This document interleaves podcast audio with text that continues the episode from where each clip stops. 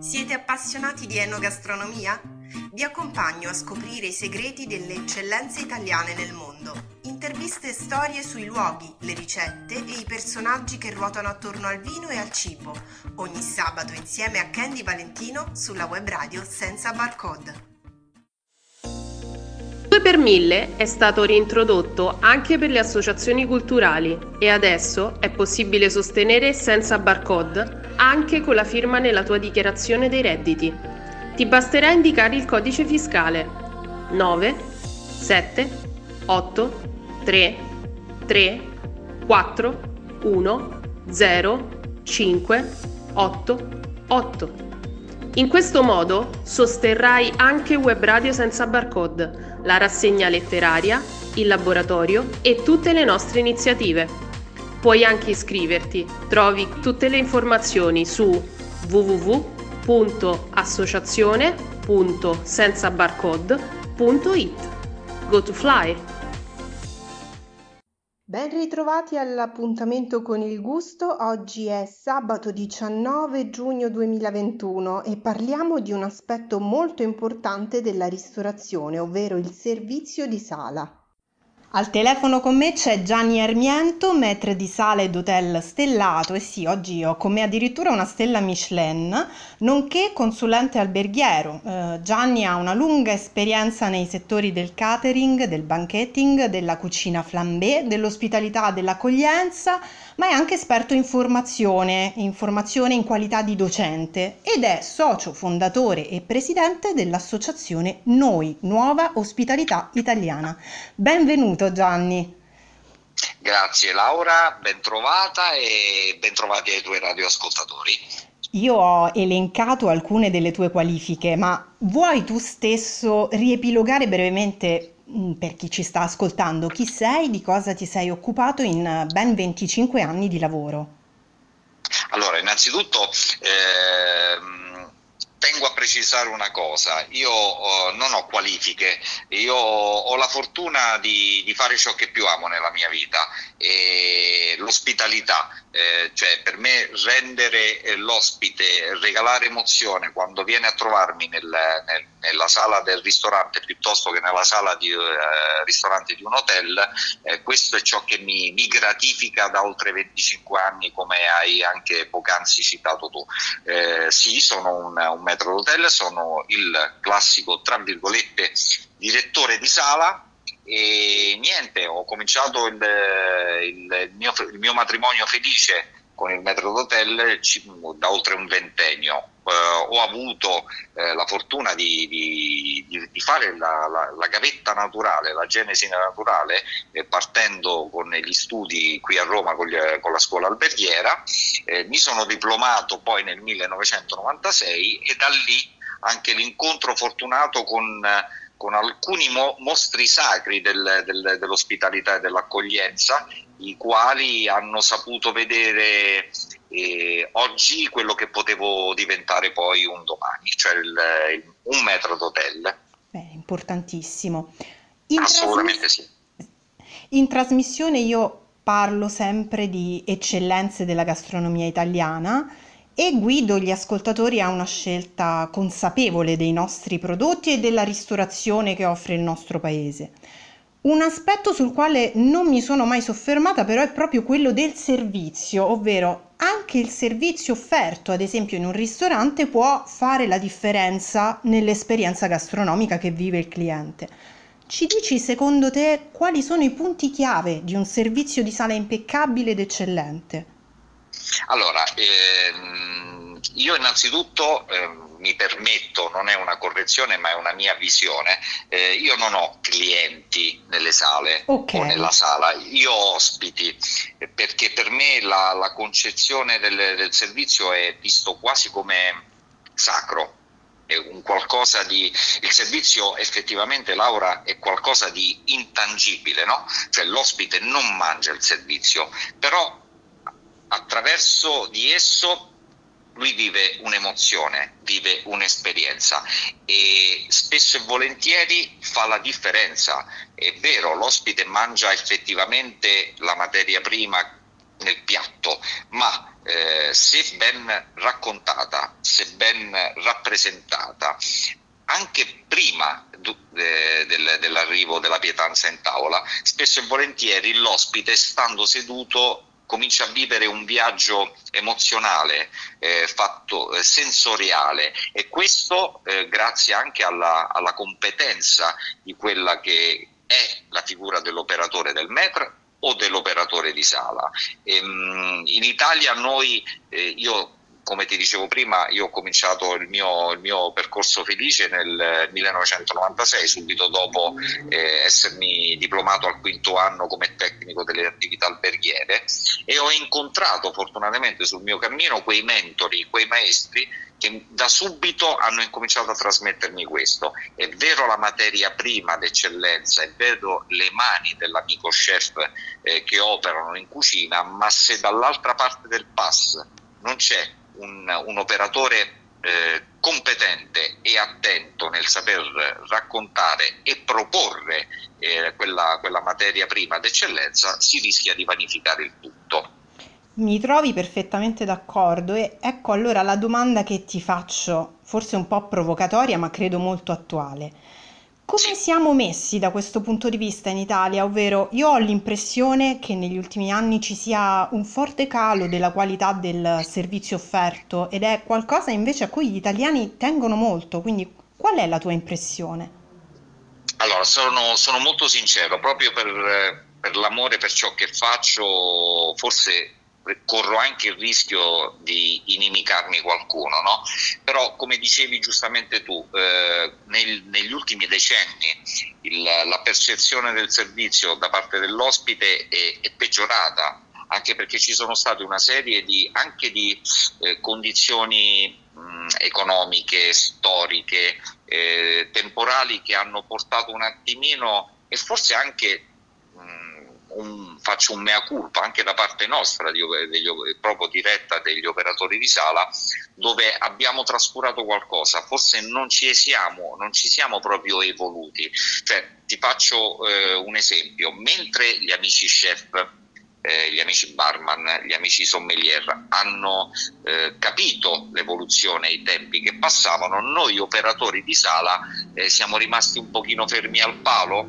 Eh, io quando ho cominciato nella fine degli anni 90 ehm, in un semplice ristorante eh, io comunque eh, ho appreso le tecniche di, di, di servizi eh, davanti all'ospite molto particolari, io lavoravo prettamente al Geridon, cioè io tutto ciò che usciva dalla cucina lo sporzionavo lo sfilettavo e lo tranciavo davanti all'ospite.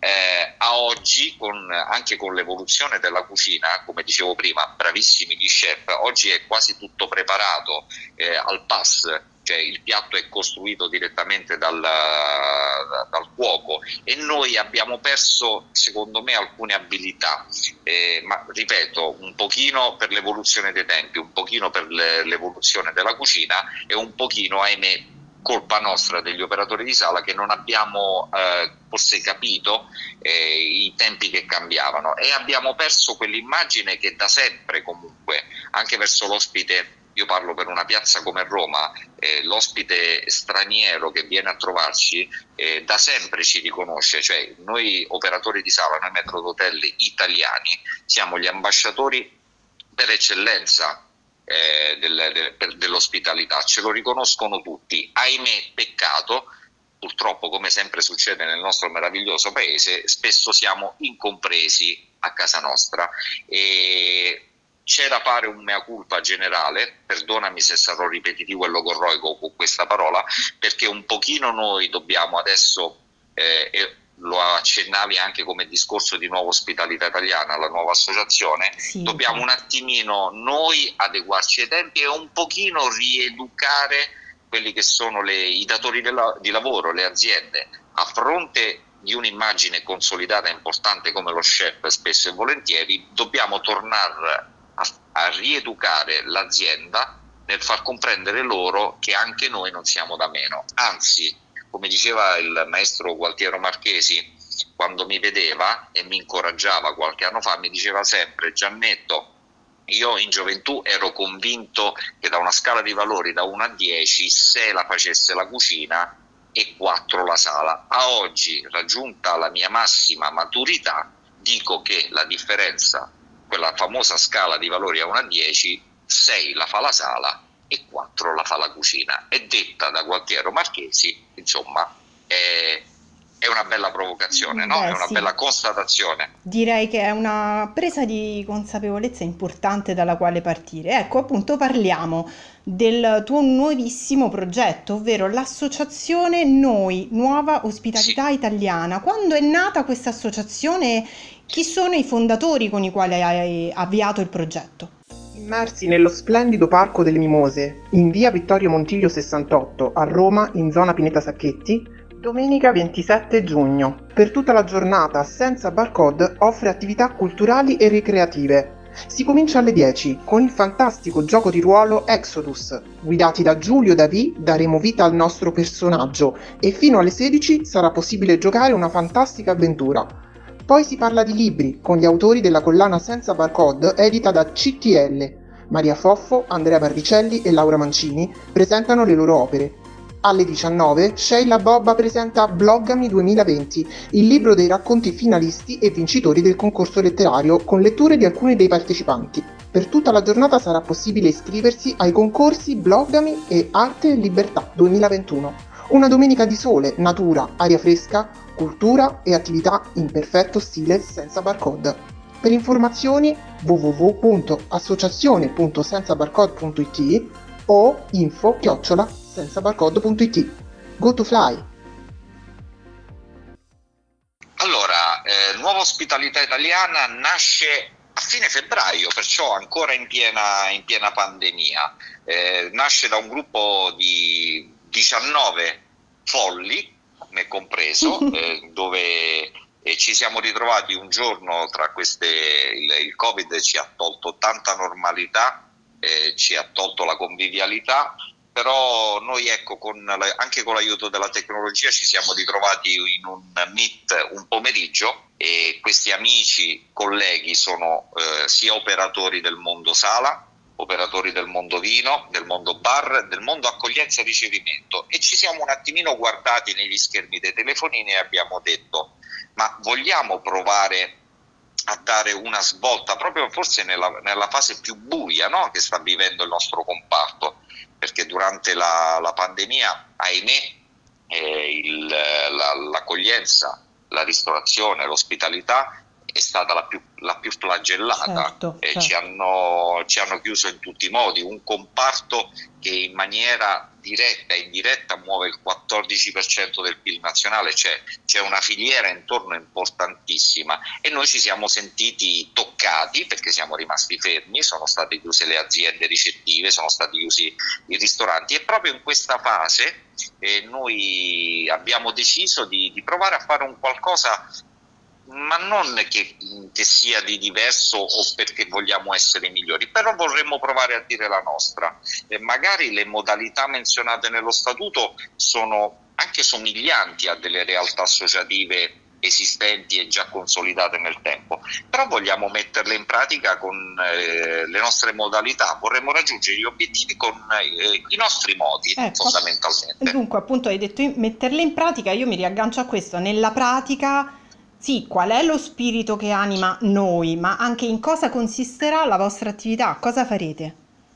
Allora, il- ehm, ti dico una piccola frase che è un pochino il motto e da quella mi riaggancio. Cioè, io ho sempre pensato, perché poi noi è nata una notte alle tre del mattino, mi sono svegliato con questa parola che mi ronzava nel cervello. Mm. Eh, noi, noi, noi. Fondamentalmente, eh, Nuova Ospitalità Italiana è composta dalle persone di cui ci circondiamo. Eh, co- cos'è Nuova Ospitalità Italiana? Nuova Ospitalità Italiana è un'associazione eh, auto-organizzata, non è un ordine professionale, e che fondamentalmente vuole, vuole rompere la tradizionale solitudine e- ed il forte individualismo che spesso eh, caratterizza anche il mondo dell'ospitalità e non solo delle associazioni. Cioè io anche nel mio percorso eh, non solo di operatore, di sala, di metro d'hotel, ma anche di associato in alcune, in alcune eh, realtà, eh, ho maturato negli anni che, mh, che, spesso e volentieri prevaleva l'individualismo. Eh, solo che individualismo con condivisione, con associazione, spesso e volentieri non è che proprio viaggino d'accordo, eh cioè no. sono, co- cozzano completamente. No? E allora ho, ho, pensato anche a questo. Eh, Cosa, cosa, vuole fare noi? Eh, fondamentalmente Nuova Ospitalità aiuta eh, i professionisti, vuole aiutare i professionisti attraverso la, la, anche l'apprendimento e la formazione permanente, eh, con studio e la riflessione costante sulla professione e sulla sua evoluzione. Cioè, noi dobbiamo avere ben chiara che la nostra figura, eh, come mutano i tempi, e le economie, in automatico eh, la, la, ristorazione si adegua. No? Eh, se io penso quando ero un po' più giovane, con qualche capello in più, eh, la, il mio ospite, eh, di, mh, a parte l'italiano di routine, poteva essere eh, l'americano piuttosto che il tedesco, eh, ne, negli anni 2000 sono subentrate nuove culture e nuovi, e nuovi ospiti che mai avrei pensato fino a qualche anno prima eh, i, i, cinesi eh, piuttosto che i russi, cioè i brasiliani, gli indiani, cioè, c'è un'evoluzione continua e noi deve, eh, anche in questo deve essere pronta. Eh, ecco perché dico sempre formazione e, e, e mm, aggiornamento costante. Sì. Aderire a noi significa, secondo me, andare oltre. porsi innanzitutto la domanda io uso mh, mm, una frase di, di JFK, eh, che cosa posso fare l'associazione e non cosa può fare l'associazione eh, per, un, per un, un, simpatizzante. Cioè, spesso e volentieri, Laura, quando eh, si vuole aderire ad un sodalizio, la prima cosa che si domanda è ma se io aderisco, che cosa fai tu per me? È normale anche, però io spesso e volentieri spiazzo un pochino i simpatizzanti rigirandogliela la domanda cosa tu puoi fare per noi? Noi ti forniamo i mezzi assolutamente, abbiamo delle idee, abbiamo dei focus, però il tuo contributo a parte la quota, in cosa consiste? Ecco, questo vogliamo fare un attimino eh, noi, eh, far parte di un sodalizio che sia veramente comunque fondamentalmente democratico e, e amicale, dove la condivisione la deve fare da padrona. Ok, ecco, allora proseguendo proprio in questo discorso, l'hai definita una comunità di professionisti auto-organizzata, ovvero non è un ordine professionale.